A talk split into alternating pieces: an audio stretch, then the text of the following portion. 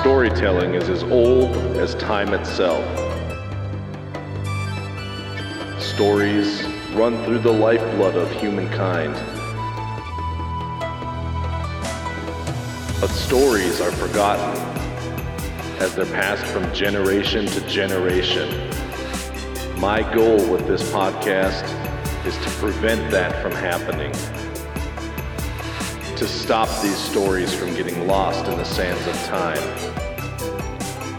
I'm David Swiduck, and you're listening to Faded Words.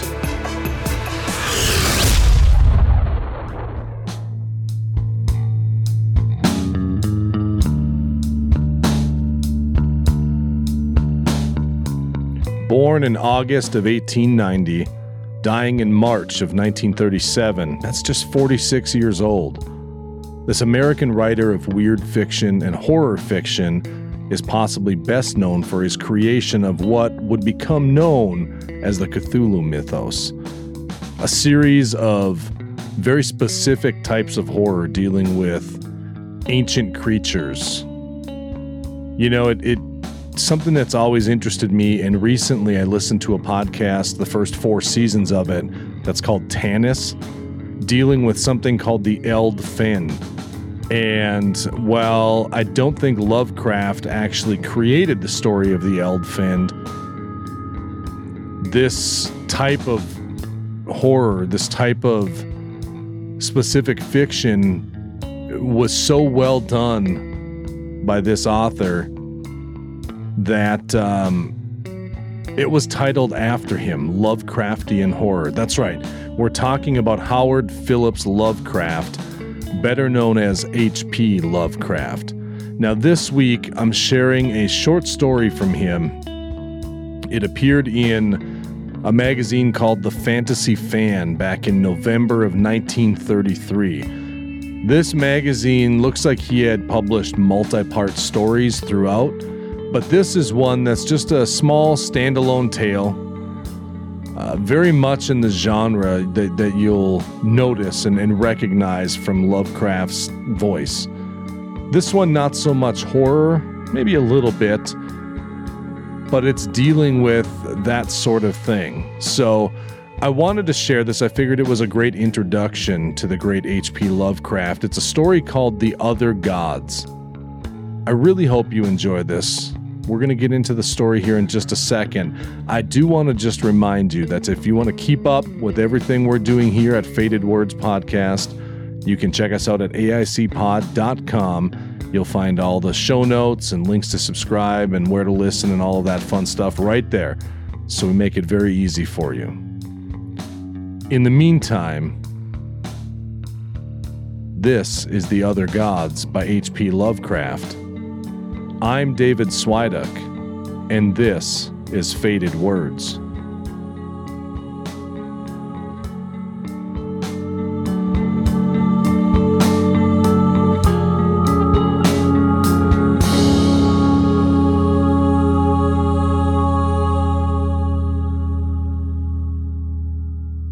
Atop the tallest of the earth's peaks dwell the gods of earth and suffer no man to tell that he hath looked upon them. Lesser peaks they once inhabited, but ever the men from the plains would scale the slopes of rock and snow, driving the gods to higher and higher mountains, till now only the last remains. When they left their older peaks, they took with them all signs of themselves, save once, it is said, when they left a carven image on the face of the mountain, which they called Ngranek. But now they have betaken themselves to unknown Kadath in the cold waste where no man treads, and are grown stern, having no higher peak whereto to flee at the coming of men. They are grown stern, and where once they suffered men to displace them, they now forbid men to come, or coming to depart. It is well for men that they know not of Kadath in the cold waste, else they would seek injudiciously to scale it. Sometimes, when the earth's gods are homesick, they visit in the still night the peaks where once they dwelt, and weep softly as they try to play in the olden way on remembered slopes. Men have felt the tears of the gods on white capped Thurai, though they have thought it rain, and have heard the sighs of the gods in the plaintive dawn winds of Lerion. In cloud ships, the gods are wont to travel, and wise cotters have legends that keep them from certain high peaks at night, when it's cloudy, for the gods are not lenient as of old. In Ulthar, which lies beyond the river Skai, once dwelt an old man avid to behold the gods of earth.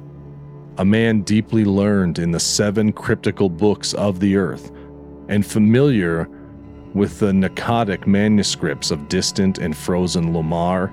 His name was Barzai the Wise, and the villagers tell of how he went up a mountain on the night of the strange eclipse.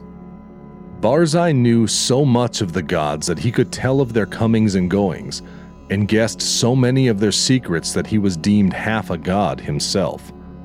It was he who wisely advised the Burgess of Ulthar when they passed their remarkable law against the slaying of cats, and who first told the young priest Atal where it is that black cats go at midnight on St. John's Eve.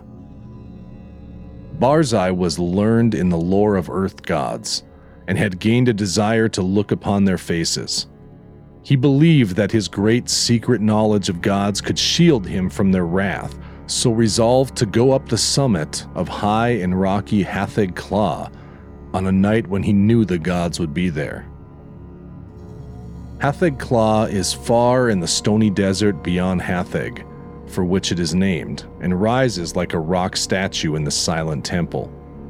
Around its peak, the mists play always mournfully, for mists are the memories of the gods, and the gods loved Hatheg Kla when they dwelt upon it in the old days.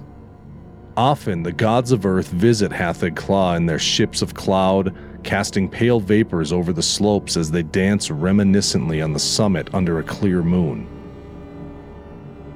The villagers of Hatheg say it is ill to climb Hatheg Kla at any time, and deadly to climb it by night when pale vapors hide the summit and the moon. But Barzai heeded them not when he came from neighboring Ulthar with the young priest Atal, who was his disciple. Atal was the only son of an innkeeper and was sometimes afraid. But Barzai's father had been a landgrave who dwelt in an ancient castle, so he had no common superstition in his blood, and only laughed at the fearful cotters. Barzai and Atal went out of Hatheg into the stony desert despite the prayers of peasants, and talked of Earth's gods by their campfires at night.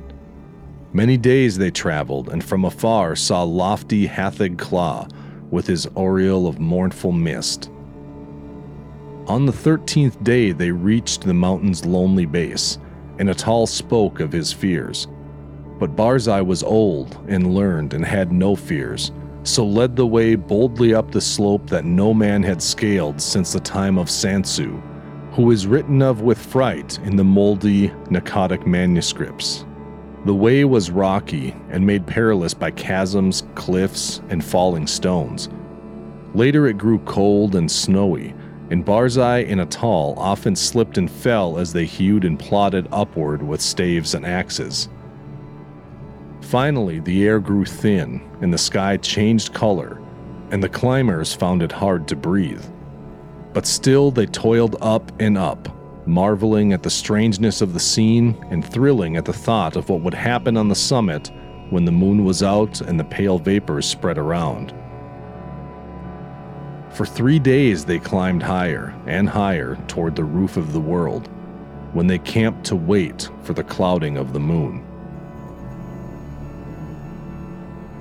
For four nights, no clouds came, and the moon shone down cold through the thin, mournful mists around the silent pinnacle. Then, on the fifth night, which was the night of the full moon, Barzai saw some dense clouds far to the north and stayed up with Atal to watch them draw near.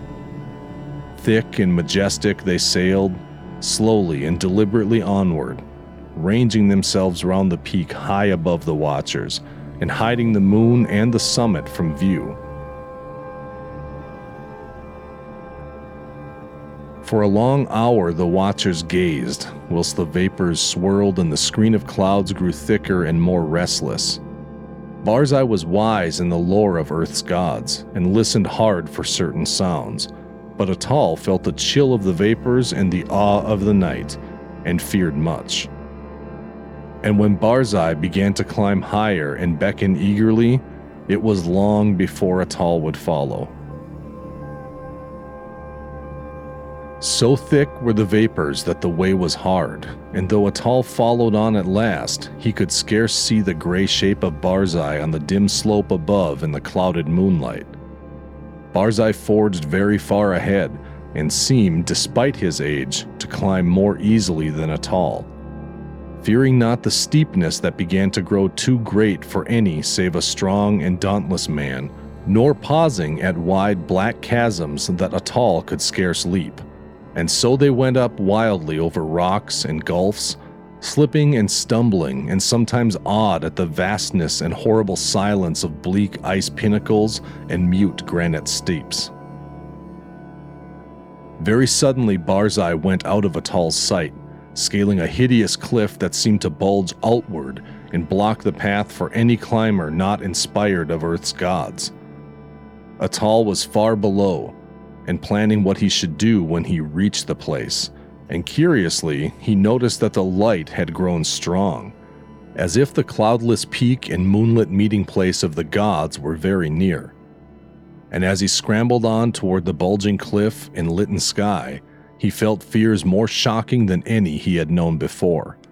Then, through the high mists, he heard the voice of unseen Barzai shouting wildly in delight. I have heard the gods. I have heard Earth's gods singing in revelry on Hatheg Kla. The voices of Earth's gods are known to Barzai the prophet. The mists are thin, and the moon is bright, and I shall see the gods dancing wildly on Hatheg Kla that they loved in youth. The wisdom of Barzai hath made him greater than Earth's gods, and against his will their spells and barriers are as naught. Barzai will behold the gods, the proud gods, the secret gods, the gods of earth who spurn the sight of man. Atal could not hear the voices Barzai heard, but he was now close to the bulging cliff and scanning it for footholds. Then he heard Barzai's voice grow shriller and louder. The mist is very thin, and the moon casts shadows on the slope.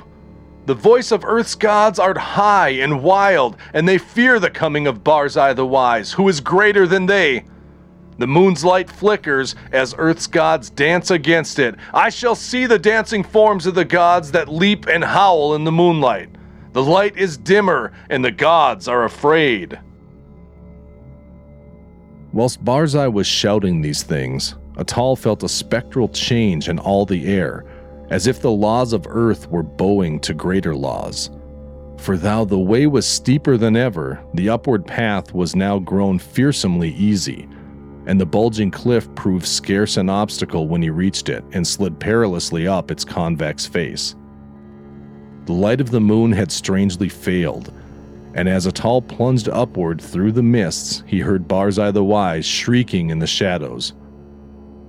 The moon is dark! And the gods dance in the night.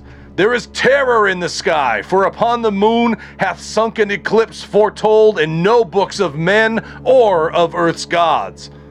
There is unknown magic on Hatheg Kla, for the screams of the frightened gods have turned to laughter, and the slopes of ice shoot up endlessly into the black heavens whither I am plunging. Hey! Hey! At last, in the dim light, I behold the gods of earth! And now Atal, slipping dizzily up over inconceivable steeps, heard in the dark a loathsome laughing, mixed with such a cry as no man else ever heard, save in the phlegethon of unrelatable nightmares.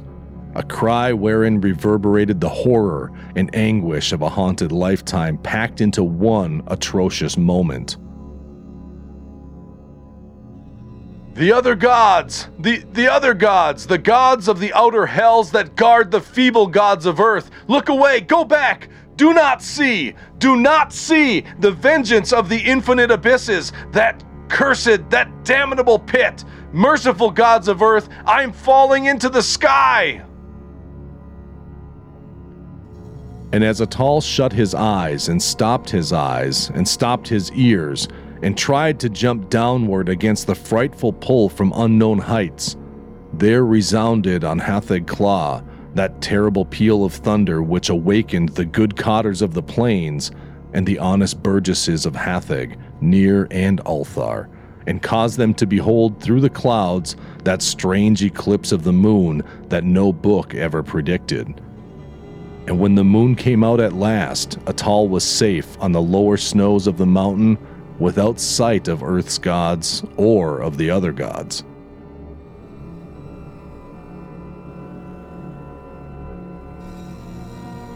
Now, it is told in the moldy Pnakotic manuscripts that Sansu found naught but wordless ice and rock when he did climb Hatheg Kla in the youth of the world. Yet when the men of Ulthar and Nir and Hatheg crushed their fears and scaled that haunted steep by day in search of Barzai the Wise, they found graven in the naked stone of the summit a curious, encyclopean symbol 50 cubits wide as if the rock had been riven by some titanic chisel, and the symbol was like to one that learned men have discerned in those frightful parts of the Pnakotic manuscripts which were too ancient to be read. This they found. Barzai the Wise they never found, nor could the holy priest Atal ever be persuaded to pray for his soul's repose. Moreover, to this day the people of Ulthar and Nir and Hatheg fear eclipses and pray by night when pale vapors hide the mountaintop and the moon. And above the mists on Hatheg Kla, Earth's gods sometimes dance reminiscently, for they know they are safe and love to come from unknown Kadath and ships of cloud and play in the olden way, as they did when the earth was new and men not given to the climbing of inaccessible places.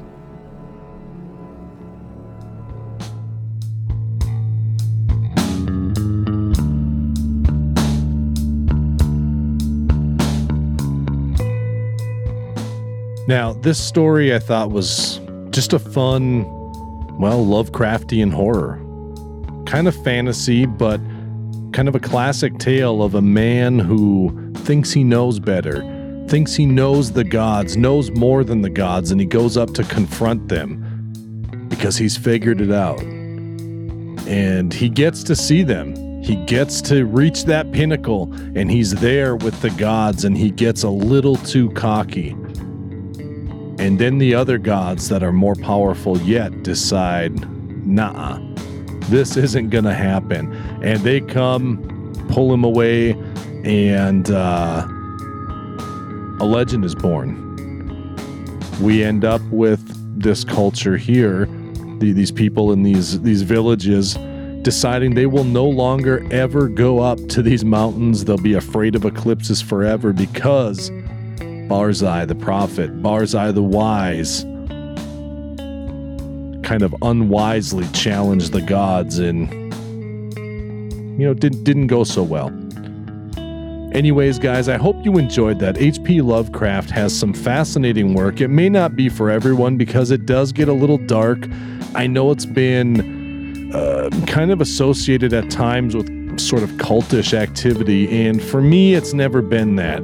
I'm very much in the camp of when I'm reading a story, I understand it's just a story, you know, and but I know for some people that it has a little bit of that ring to it, but I really do enjoy these kind of dark fantasy type tales, this horror, this really strange fiction.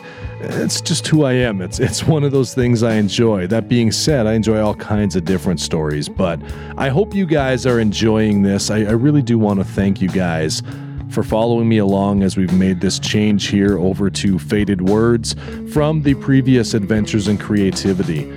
Um, it's it's a bit of a, a leap of faith for me, and it just feels right. And I'm having so much fun sharing these stories with you guys each week and helping to keep them preserved in a way that will hopefully pass them on and, and prevent them from being forgotten, as we say.